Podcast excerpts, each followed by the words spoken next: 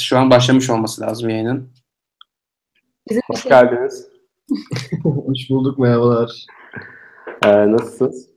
İlk abi işte uğraşıyoruz iş güç. Siz nasılsınız? Biz de iyi, sağ olun. Ee, bizim e, ilk podcast'imiz e, Frontend İstanbul için yayınladığımız. E, öncelikle şeyden bahsetmek istiyorum ben, belki bilmeyenler için. E, Frontend İstanbul'dan e, biz ne yapıyoruz, neden kurduk bu grubu, amacımız ne, biraz bundan bahsedelim. O yüzden podcast serilerinde neden yapıyoruz, onu da açıklamaya çalışacağım.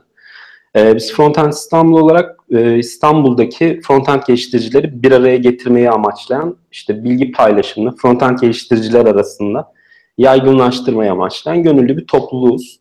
Ee, yaklaşık 3 ay önce kurduk grubu. Ee, Oğuzhan Aslan, ben e, ve iki arkadaşımız daha var. Ee, şu an gayet iyi gidiyor, hızla büyüyor Frontend İstanbul. Aktif bir Slack kanalı var, yaklaşık 190 kişinin olduğu bir Slack kanalı var. Ee, hemen hemen her teknolojiden insan var. Ee, amacımız biraz farklılaştırmak. Frontend biraz çünkü e, e, daha çok backend etkinlikleri düzenleniyor ancak frontend ile ilgili çok fazla şey yapılmıyor maalesef ülkemizde. Ee, biz de bu konuda biraz daha farkındalık yaratmak, biraz daha insanların ilgisini bu tarafa çekmek için e, böyle bir grup kurduk. E, sık sık da etkinlik düzenlemeyi planlıyoruz. Ee, önümüzdeki aylarda da güzel bir etkinlik yapmayı düşünüyoruz. Onun da duyurusunu ilk önce buradan vermiş olalım. Tebrikler abi. Şeyi soracağım biz şimdi İstanbul'da değiliz ondan çok e, görmüyoruz da siz geçenlerde bir etkinlik yaptınız galiba? Kimlerde diye duydum. Evet evet. O, Evet.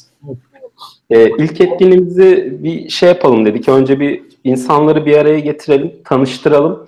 Ee, gerçekten insanların bizden ne tür bir beklentisi var? Ee, çünkü etkinlik düzenlemek genelde şöyle oluyor. Birkaç konuşmacı çıkıyor, e, bir şeyler yapıyor ama insanların beklentisi biraz daha farklı olabiliyor.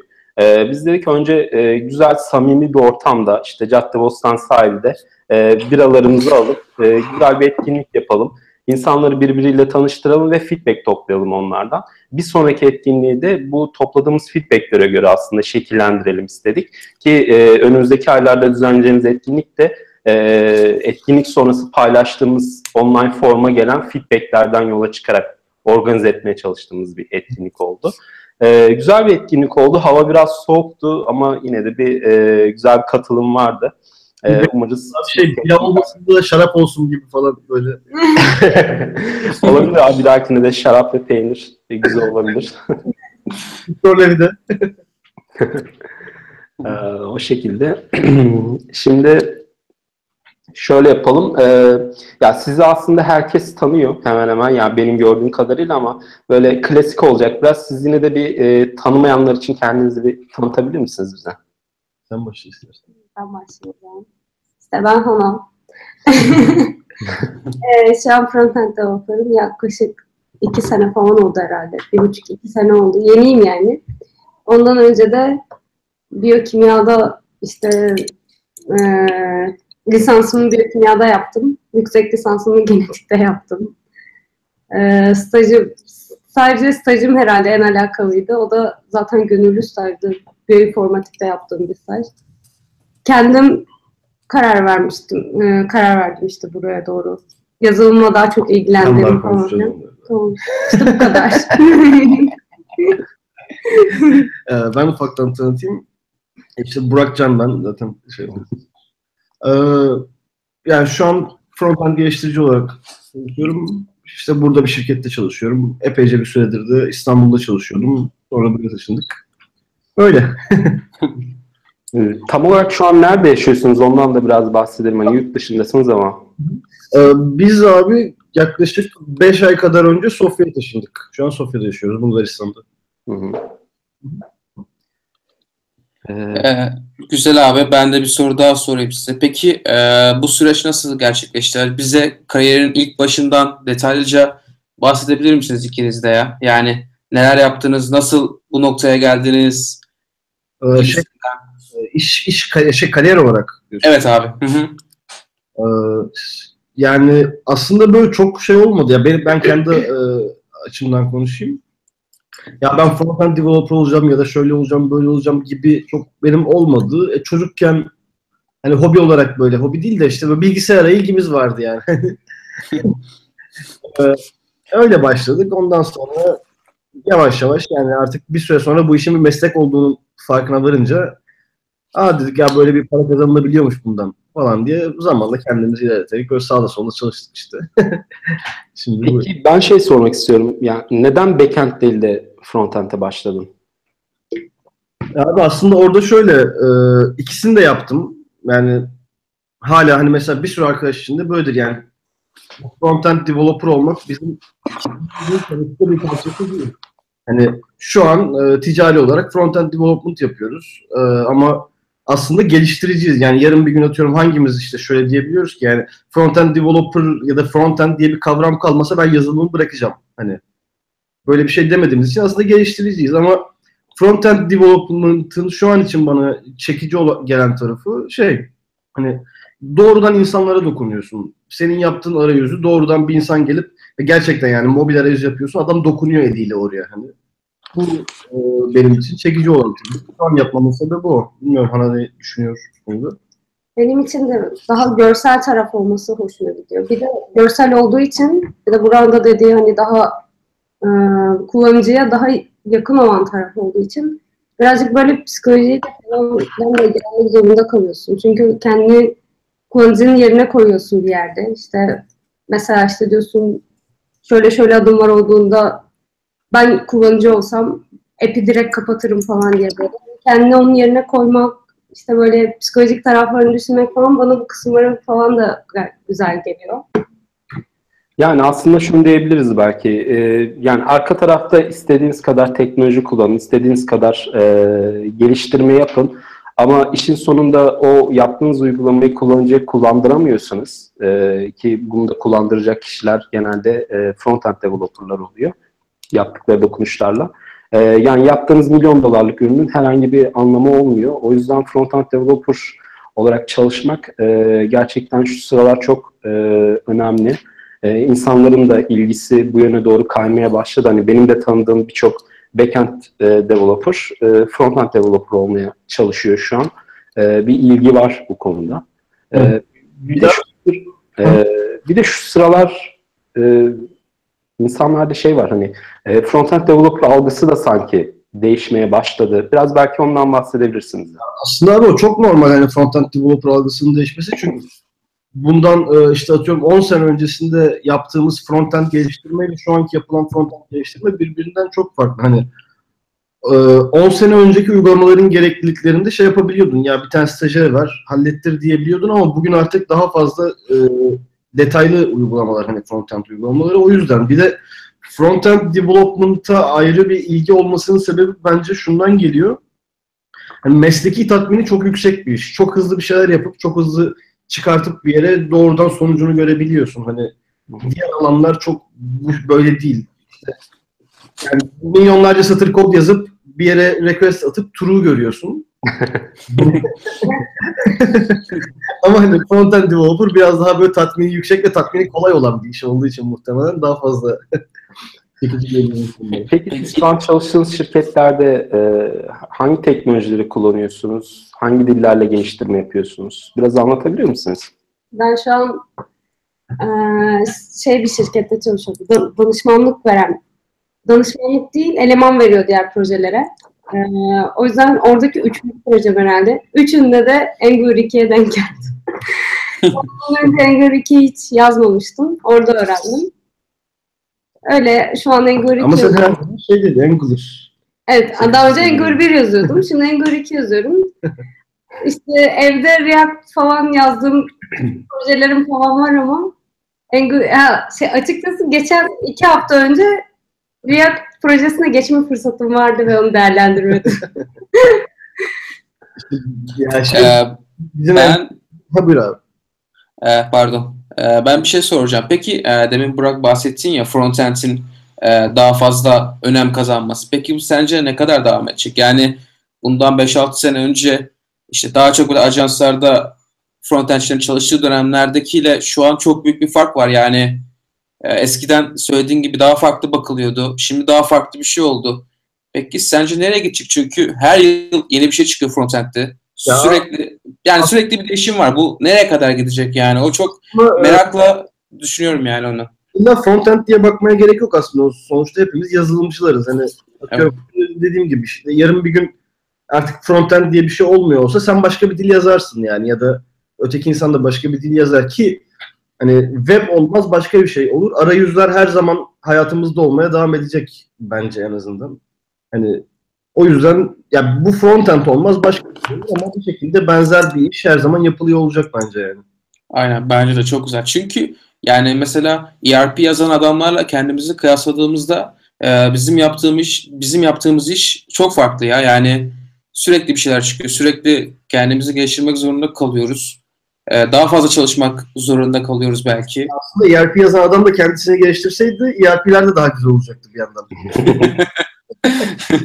Bu da güzel farklı bir cevap oldu.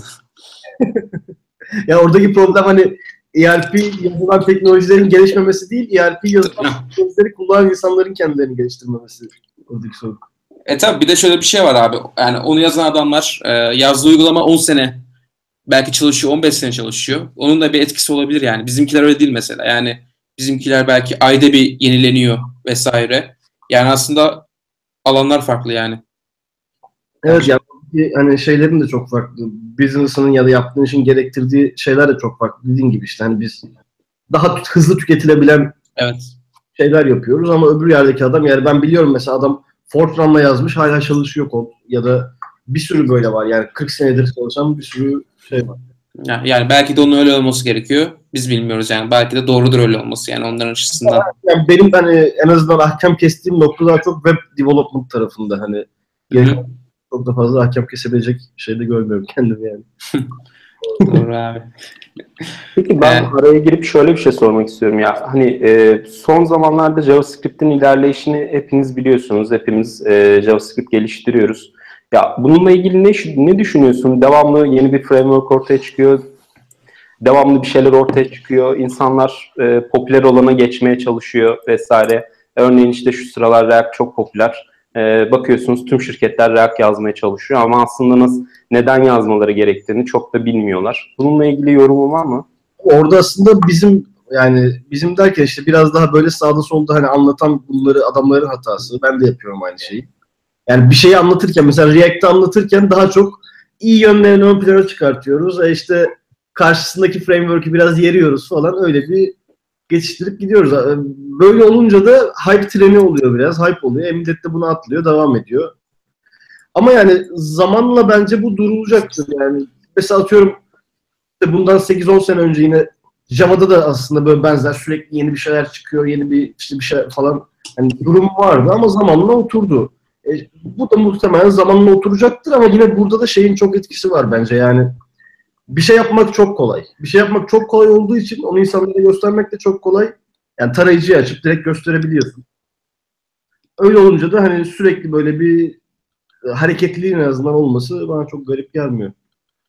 Ya peki şeyden sen de rahatsız oluyor musun? Son zamanlarda bende oluşmaya başladı. Ee, yani JavaScript'te bir şey geliştiriyoruz ancak çok fazla e, yandan şey kullanıyoruz işte framework kullanıyoruz. Atıyorum işte biz e, şirkette React geliştiriyoruz. E, yanında Redux kullanıyoruz. Webpack kullanıyoruz ki Webpack'i ayağa kaldırmak e, bir süre öncesine kadar çok zordu. E, artık boilerplate'ler çıkmaya başlayınca biraz rahatladık. E, işte birçok şey eklemeniz gerekiyor ve bunlar birleştiği zaman ciddi bir e, aslında e, zaman maliyeti ortaya çıkartıyor. E, senin bununla ilgili düşüncelerin nedir? Ee, yani abi şu aslında okulunda ya hepimiz rahatsızız. Hani ben de rahatsızım. Genç developerlar rahatsız. yani ama şu an için ortam böyle yapacak bir şey yok. Güzel. Ee, ben bir soru soracağım abi. Ee, bugüne kadar çalıştığınız şirketlerde yaşadığınız en büyük problemler neydi ve e, nasıl çözdünüz bunu? Yani yani yeni kariyerine başlayan insanlar için bu konuda tavsiyeniz tavsiyeniz neler olur? Yani her türlü şey buna dahil yani her türlü sorun. Hemen bana bak.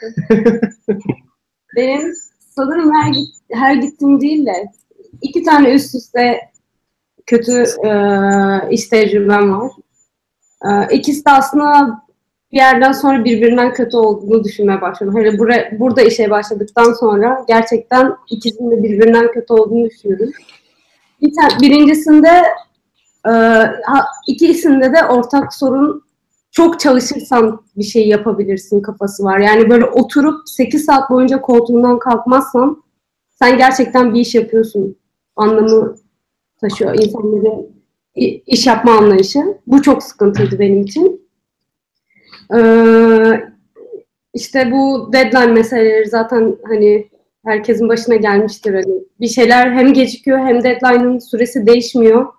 Sonra mesai saatleri ekleniyor. Mesai saatlerinin ödenmemesi. Ee, sonra değişik vaatlerde bulunuyor. Mesela değişik vaatlerden bu, bu arada kastım bu bahsedilen yerler de çok iyi bildiğiniz yerler aslında. isim verebiliyor Yok muyuz? vermeyelim isim bence. İsim vermeyelim abi sıkıntı olmasın sonra ama e, hepimiz tahmin ediyoruz. Az çok yani. Ee, ve burada asıl e, sorunlardan biri şey hani mesela e, ödenmemesi falan şeyler oluyor.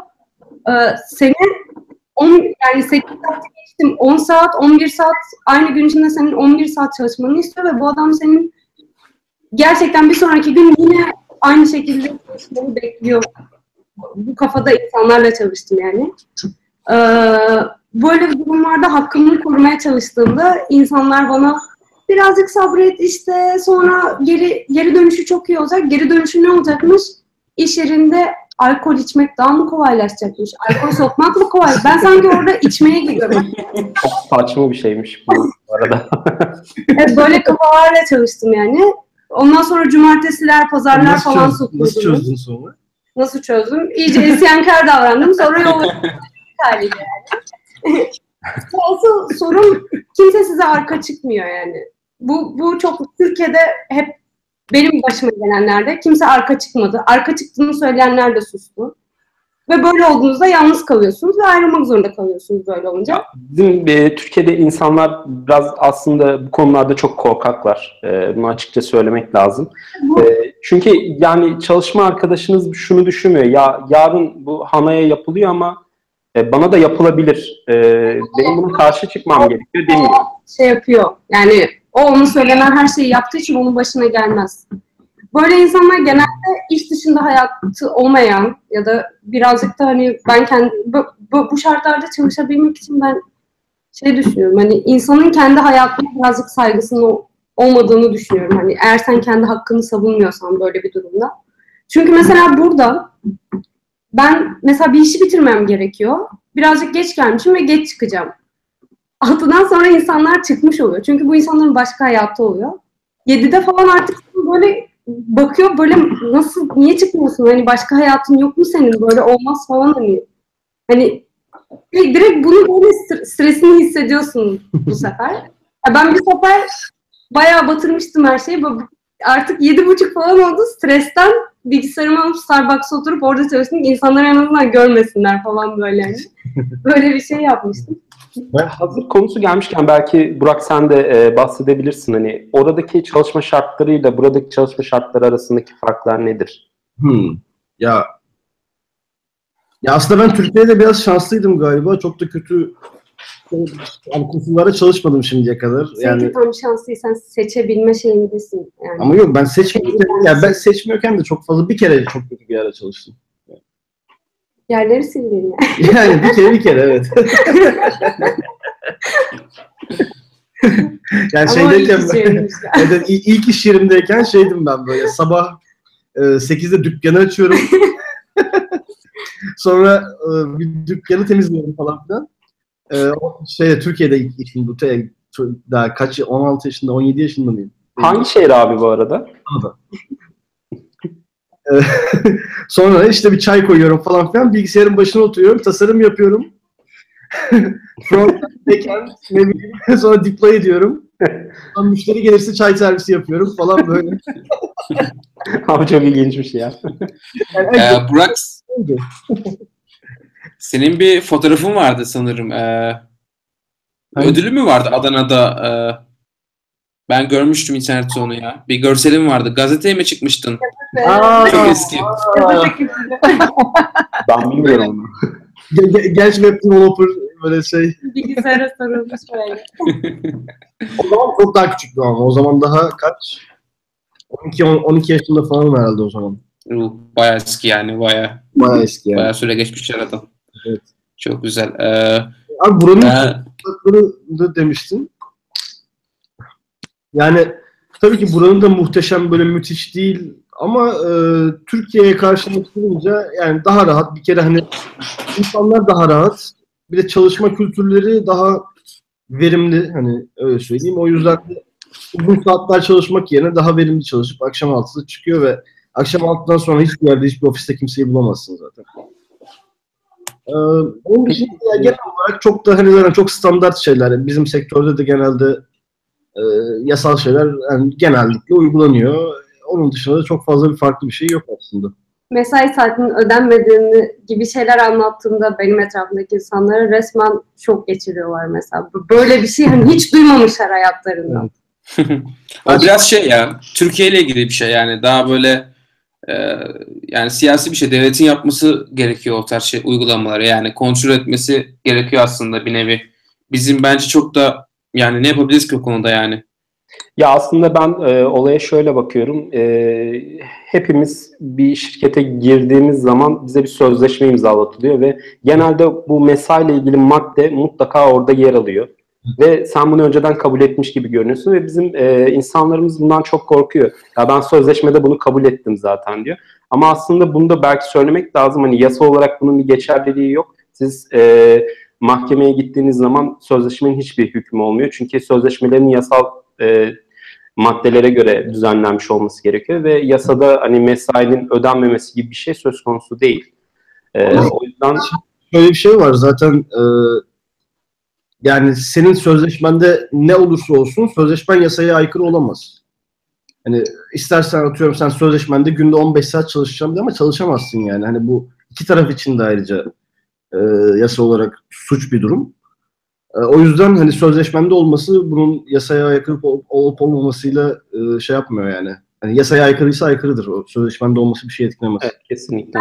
Bu sadece sözleşmeyle veya yasayla sadece bunlarla çözülebilecek şeyler değil. Çünkü yani bu yasal olsun ya da olmasın sen hakkın olan şeye sesini çıkar veya çıkarma.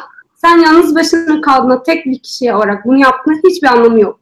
Çünkü adam biliyor ki sen buna hayır dersen evet diyecek yüzlerce kişi var.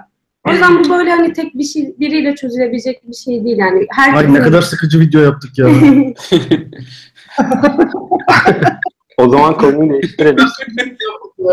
Çalışma koşullarından değil de abi şeyden bahsedelim. Çalışmama koşullarından bahsedelim. Mesela aynen, ay, bak bu önemli ama bu bayağı güzel bir şey. Şeyde Abi şey mesela sormak istiyorum ya ben e, evden çalışma opsiyonunuz var mı mesela sizin?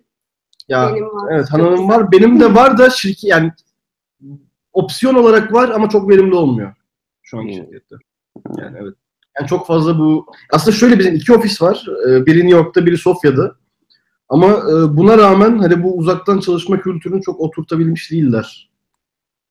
Yani iki ofis böyle çok koordine değil de birbirinden bağımsızmış gibi çalışıyor. Hani Ama bu ofis- şirketten şirkete de yani Evet, evet, şirketten şirkete şirketten şirkete değişiyor. Evet.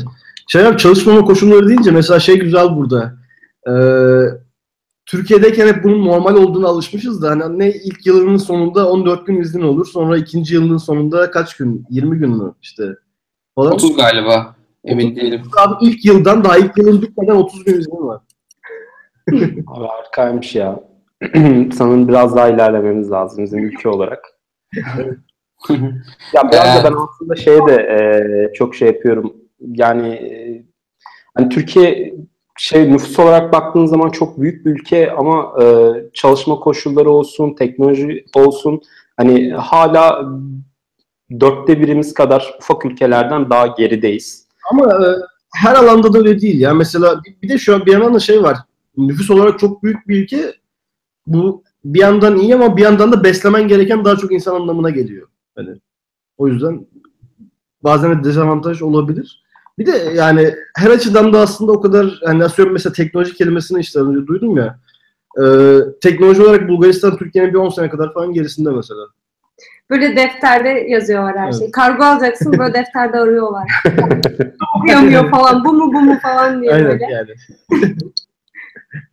Bu arada bizim ofiste şey bütçesi var. Ee, konferanslara, şunlara, bunlara. Türkiye'dekiler de vermeye başladı herhalde ya. Benim şu ana kadar Türkiye'lerden vermediği için ben kendim bizimkiler buradakiler veriyor yani.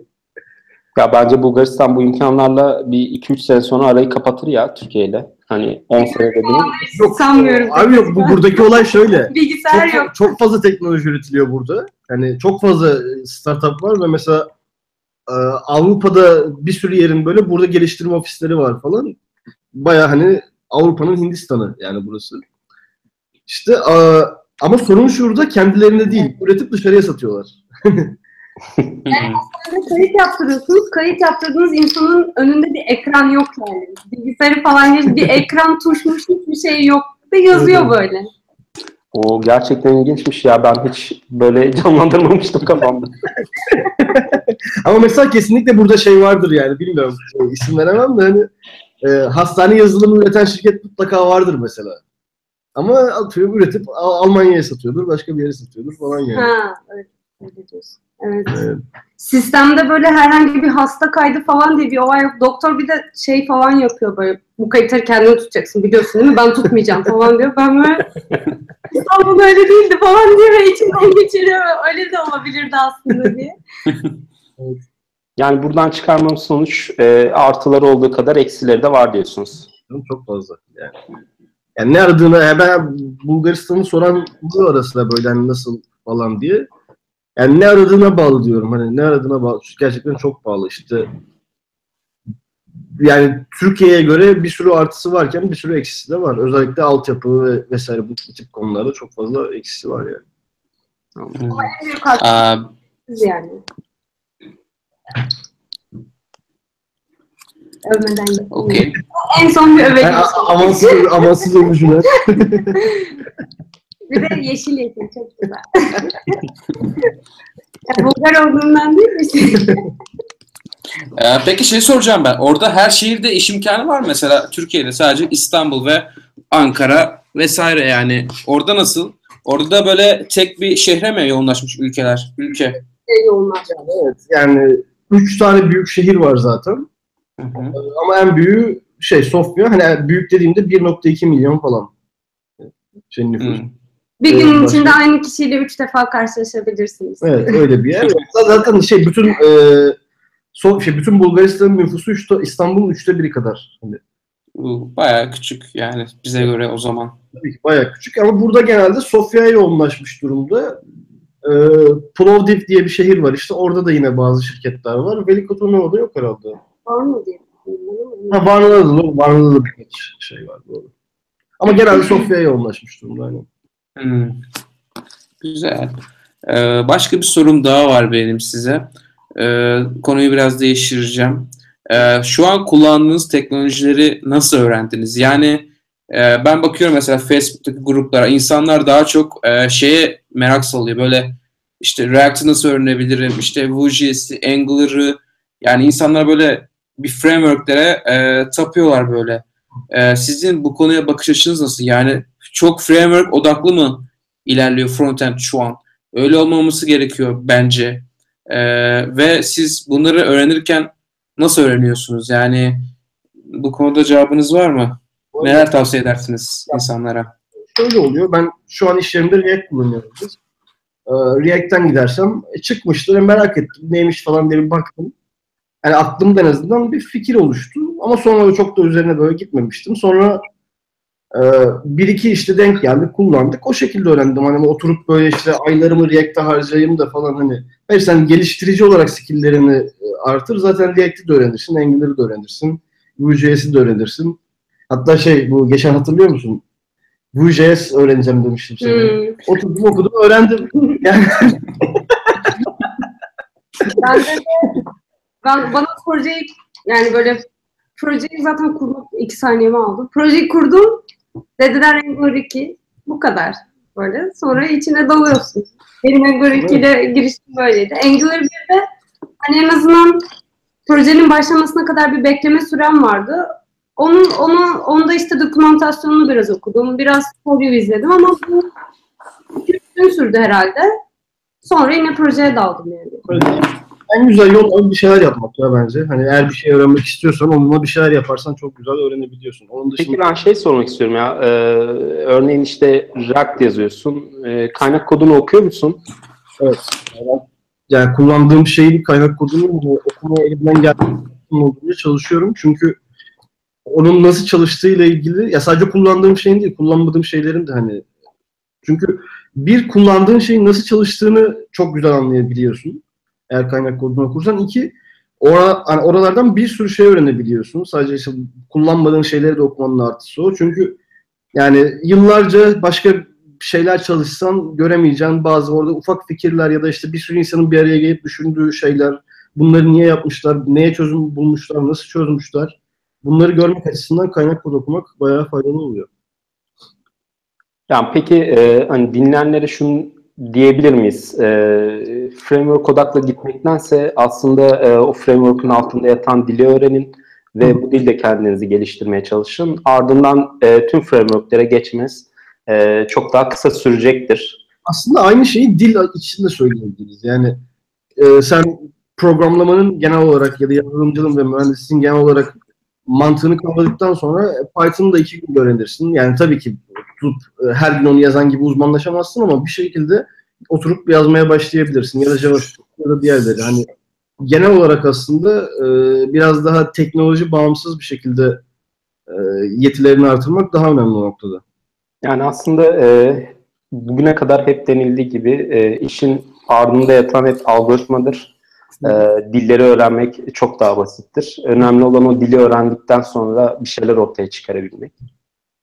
E, ee, lafını böldüm Oz. Peki biz bu algıyı nasıl değiştirebiliriz? Yani insanlar çok framework odaklı. Bunu bizler ne yapabiliriz bunlar için? Yani insanları nasıl yönlendirebiliriz? Bu konuda neler düşünüyorsunuz? Dövün, dövün abi dövün. Vallahi dövün. Böyle bir şey var.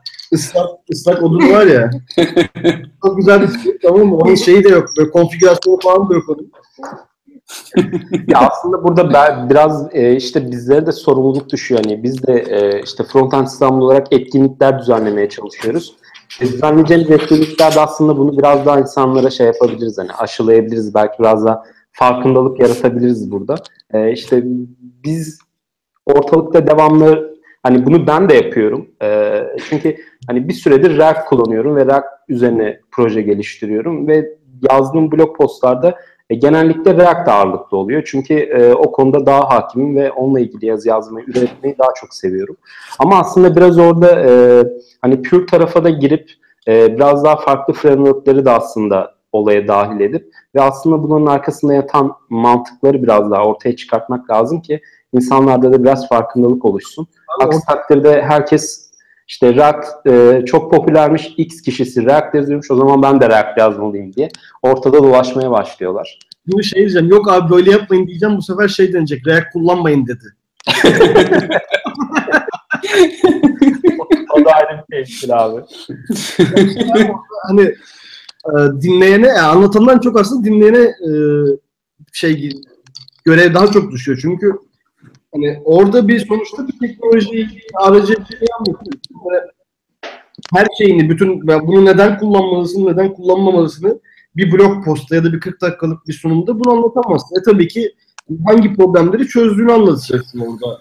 Karşıdaki adamın, hani dinleyen adamın ya da okuyan adamın bunu süzüp kendi kafasında bunun değerlendirmesini yapması gerekiyor. Yoksa tek tek gidip kafalarına bak. Şu an bunu kullan ama şurada kullanma diye bu anlatamayız yani. Hani Evet. evet. Böyle, böyle blog da yazamazsın. Ee, böyle ne bileyim bir yerde de Zaten abi 2-3 defa bir yerlerde elden bahsettim. Sonra gelip bana şey, şimdi JavaScript bok gibi mi yani? JavaScript çok güzel ama elde de güzel fikirler var. Hani onları süz. evet. Evet. bir sessizlik oldu. ee, ya ben şey sormak istiyorum hani kariyer hedefiniz var mı böyle çok klasik olacak ama hani ileride ne yapmak istiyorsunuz? Hani amacınız ne? Belki biraz bundan bahsedebilirsiniz. Klasik soruya klasik cevap verelim. Şey kahveci açmak istiyoruz abi. Harika. Emekli olduktan sonra kahveci. evet. kahveci açmak istiyoruz. Yani, çalışma ortamı olacak kahveci. Yok bilmiyorum benim öyle bir işte şöyle yapayım böyle yapayım gibi bir hiç şimdiye kadar yani yaptım tabii ki de tabii. Ama öyle bilmiyorum mesela kimisinde görüyorum işte hedefim Facebook'ta çalışmak. Yani bilmiyorum örnek veriyorum yani hani falan. Benim öyle bir kariyer planım yok ya. Ben şu anki halimden mutluyum yani. Hana'ya soralım ya. Belki onun vardır kariyer planı. Yani ben de böyle JavaScript'ten ilerlemek gibi bir planım var başka şu an. O biraz da şey biraz da küçük hedefler koyduğun zaman küçük Daha mutluluklar tatmin daha, evet, edici. daha tatmin edici, oluyor. Ulaşması daha kolay oluyor küçük hedeflere. Ee, büyük ve şey bir hedef koyduğun zaman böyle işte hocam bir hedef koyduğun zaman bir kere sen sürekli değişiyorsun ve hedefini de sürekli oynuyor o haliyle. Sürekli oynak bir hedefe doğru gitmeye çalışıyorsun. Olmuyor ama bir gün sonrasına, üç gün sonrasına, beş gün sonrasına hedefler koyduğun zaman sürekli bir şeylere ulaşıyorsun. Hani o daha tatmin edici. Yani şirket odaklı Çok güzel. yok yani. Ee, ben sizinle ilgili bir soru soracağım. Ee, siz e, çift olarak internette seviliyorsunuz. Vallahi. Ee, biz de sizi ağırlamaktan mutlu olduk. Ee, biraz şeyden bahsedebilir misiniz? Çok özele kaçmazsak böyle. Ee, nasıl tanıştınız? Nasıl oldu? Nasıl birbirini tanıdınız? Yani insanlar bunu merak edebilir. Biraz özele mi kaçtık bilmiyorum ama Bunun aslında yazılımla hiç alakası Evet, yok. evet, İkimiz böyle yazı, yazılımda olduğumuz hani ortaya çıktı. Ama benim mesela herhangi bir şekilde haberim yok. Ya şöyle oldu abi. Şimdi ben bir gün tuvalette Evet, evet Çok gel. detaylandırmayalım abi oraları. Özele girmeden demiştim. özele girmedim. Ya Twitter'da böyle scroll yapıyorum işte. Ee, şey Fatih Erik, e, o da şimdi Krakow'da. Ee, bir şey paylaşmış, bir etkinliğin linkini paylaşmış. Engelsiz Pedal diye bir dernek. Engelsiz Çorba diye bir etkinlik işte. Ee, şey yapıyorlar böyle geceleri e, bisikletle e, gezip bir de engelli genellikle görme engelli bir arkadaş daha oluyor tandem bisikletli. Geceleri bisikletle gelip evsizlere çorba dağıtıyorlar. Aa dedim ben de katılayım falan böyle. Birkaç defa katıldım. Öyle orada tanıştık. Yani Ben de o sırada yazılıma geçsem mi geçmesem mi diye düşünüyordum. Fatih Erik'le ile tanıştım. Fatih de böyle işte ben o zaman daha Python'la böyle ilgileniyordum. Herhalde Python yazmak istiyorum diye düşünüyordum falan. Bir informatik falanla ilgilendiğinizde daha çok orada Python kullanılıyor falan. İşte Fatih'e söylüyorum. Fatih aa işte Bolu'da yaz kampı var ona gel işte Eskişehir'de şu var ona gel falan. Ben de dedim herhalde o kadar sürmez arkadaşlığımız yani iki hafta bir daha zaten görmeyeceğim. Ha tamam falan demiştim. Ve gerçekten onlar benim ilk gittiğim etkinlikler oldu. Burak'la da tanıştığımda Burak bana şey diyor. Sen kod yazmayı mı seviyorsun falan diyor. ben sana kod öğreteyim. Kodun ne olduğunu biliyor mu acaba falan diye düşünüyorum böyle içimden. Sonra hatta ona Facebook'tan bir tane grup bulmasını söylemiştim. O bana yazılımcı olduğunu söylemişti. Ben de he tabii falan diye düşündüm. Sonra bana Facebook'tan bir grubu bul diyorum. Bulamadı. Diyorum nasıl bir de beni yemeye çalışıyor yazılım. Yani nasıl nasıl yapıyor bunu falan. Ve bayağı uzun bir süre coding'de çalışıyordu bir de o sırada. Ben bayağı uzun süre hiç anlamadım ne yaptığını. O kadar yazılımdan o kadar da uzaktım. Karar vermeye çalışıyordum. Bu arada Facebook'ta hala falan bulamıyorum. Yani. Ben yapıyorum bunu. Ya peki şey soracağım ben. Böyle rutin bir gününüzü anlatabilir misiniz? Ya sabah işte kalkıyorsunuz e, vesaire. İşte akşama kadar böyle bir özet geçebilir misiniz? Hani neler yapıyorsunuz? Hani ben mesela atıyorum işte sabah kalktığım zaman belli kaynaklar vardır. İşte ilk onları okumakla başlarım vesaire. Hani siz ne yapıyorsunuz? Biraz anlatabilir misiniz? İş, iş günü değil mi? Ben sabah sabah kalkıp spor yapabiliyorsam spora spor, sonra işe gidiyorum. Sonra yani eee, daha öncesinde aslında ben daha fazla okuyordum falan şeyden. Hacker News'ta falan filan takip ediyordum ama şu an mesela sorduğunda fark ediyorum ki şu son zamanlar birazcık onu böyle boşlamışım falan. Eee şey birazcık direkt işe başlıyor olabilirim ben bugünlerde. Öğlen arası yogaya gitme şeyim var. Böyle yakınımda falan var. Yani bugünlerde ben iş dışında birazcık kod sanırım uzak. Ha şey blog yazmaya başlamıştım. Boş zamanım olduğunda hafta sonu falan onu yazmaya çalışıyorum. Ee, benim böyle. Sen? Ya ben e, şeyde bu Doğukan'ın videoda da anlattığımla hala aynı aslında Türkiye'dekiyle de aynı. yani sabah kalkıyorum abi erken kalkıyorum zaten. Yani en azından kalkmaya çalışıyorum. Her zaman kalkamayabiliyorum. Ee, işte bir şey var burada bir kahveci işte Starbucks oluyor genelde. Oraya gidip oturuyorum sabah böyle yedi buçuk sekiz dokuz bazen. E, biraz bir şeyler izleyeceksen bir şeyler izliyorum. Bir şeyler okuyacaksan bir şeyler okuyorum. Hani bu illa yazılımla ilgili olmak zorunda değil. Hani bir belgesel izleyeceksen, bir dizi izleyeceksen, bir şey yapacaksan falan böyle. Ee, onlarla uğraşıyorum. Sonra 10-11 ofise gidiyorum. E, toplantılarımız varsa onları yapıyoruz. Sonra kod yazmaya başlıyoruz. Sonra akşam bir daha toplantı falan böyle. Gün içerisinde zaten o sıkıcı bir Kod yazamadan günü kapatıyoruz. yaz toplantıya gir, kod yaz toplantıya gir falan. Hani bazen kod yazamadan yani 3 satır için 10 dakika şey 10, 10 saat Aynı bizde de var. Bizde de var. oluyor. Onlar oluyor yani. O yapacak bir şey. E sonra akşam çıkıp eve geliyoruz işte daha farklı artık bir şeyler yapacak. Ya da birileriyle görüşeceksek. işte bir arkadaş ortamıyla şey yapacaksak falan. Türkiye'ye nasıl sıklıkla geliyorsunuz? Neyse Ee, kokuyor. ben Ben duyamadım. ben bir kere gittim daha taşındığımızdan beri. Nereye? İstanbul. Ha, Evet. Evet evet İstanbul bir kere geldik yani. Ben de mi Yok bir sen, kere? sen iki kere gittin. Bir kere ya. Benim de bir kere. Bir kere mi? Aynen bir kere o zaman. Çok çok gel- gelmiyordu da çok olmadı zaten. Kaç saat sürüyor? 3-4 saat sürüyor mu? Ee, yakın bayağı şey yani uçakla soruyorsam uçakla herhalde bir 40 dakika 45 dakika. Ama otobüsle 9 saat oluyor. Evet abi, otobüsle gidiyoruz aynen Hmm, bayağı sürüyormuş ya. o zaman ya. Hadi 8 olsun. Yani 7-8 oluyor. Ha, evet. İnsanların gıcıklığına bağlı. Eğer kötü günlerindeyse Evet. bayağı çıkabilir. Ya orada Bulgar tarafına girmek çok sorun değil de Türk tarafına girip çıkmak bayağı sıkıntı oluyor. Yani Bulgarlar hiç kontrol etmiyorlar böyle şey bayağı makinalı tüfekle Hangi girebilirsin. taraftan girip Tamam. Ama yani Bulgar'a geçerken de Bulgarlar gene sıkıntı Türkler bekletiyor canım orada. Ee, bizim sorularımız aslında bitti. Ee, ve ufaktan kapanışı yapalım. Ee, Tamam. eklemek istediğiniz bir şeyler var mı? Hani e, yani Frontend İstanbul'la ilgili ne düşünüyorsunuz? Ee, sizce neler yaparsak daha iyiye gideriz ve insanların hayatlarına gün sonunda dokunmuş oluruz? Ee, ve ufakça bir bahsedebilirseniz sonradan kapanış yapalım. Şu an e, biz Türkiye'deki konumuz biliyorum. Yani burada çünkü taraf seçmek. Ee, ama hani böyle topluluklar olması yani sadece e, insanların hani işte yazılımcı olarak skilllerini gelişmesi değil, bir yandan birbirleriyle çalışması açısından da çok önemli. Yani bu biraz daha şeye yol açıyor. Sektörün ya da işte insanların belli aynı işi yapan insanların e, resmi olarak olmasa da bir şekilde sendikal bir hareket e, ve hani bir arada aslında atıyorum sen nerede çalışıyorsun, işte senin e, çalışma şartların nasıl, sen neler yapıyorsun, hangi teknolojileri kullanıyorsun vesaire. Hani bu sektör kendi arasında bir paylaşımını yapıyor bu topluluklar aracılığıyla. Bu benim için bu topluluklar e, konusunda en önem verdiğim şey, en önemli olan şey. Ayrıca maaş da paylaşımı.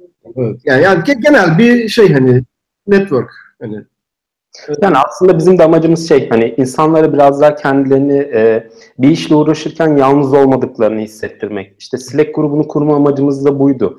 İnsanlar e, kafalarına takılan şeyi rahatlıkla sorabilsin ve insanlar buna yanıt verebilsin.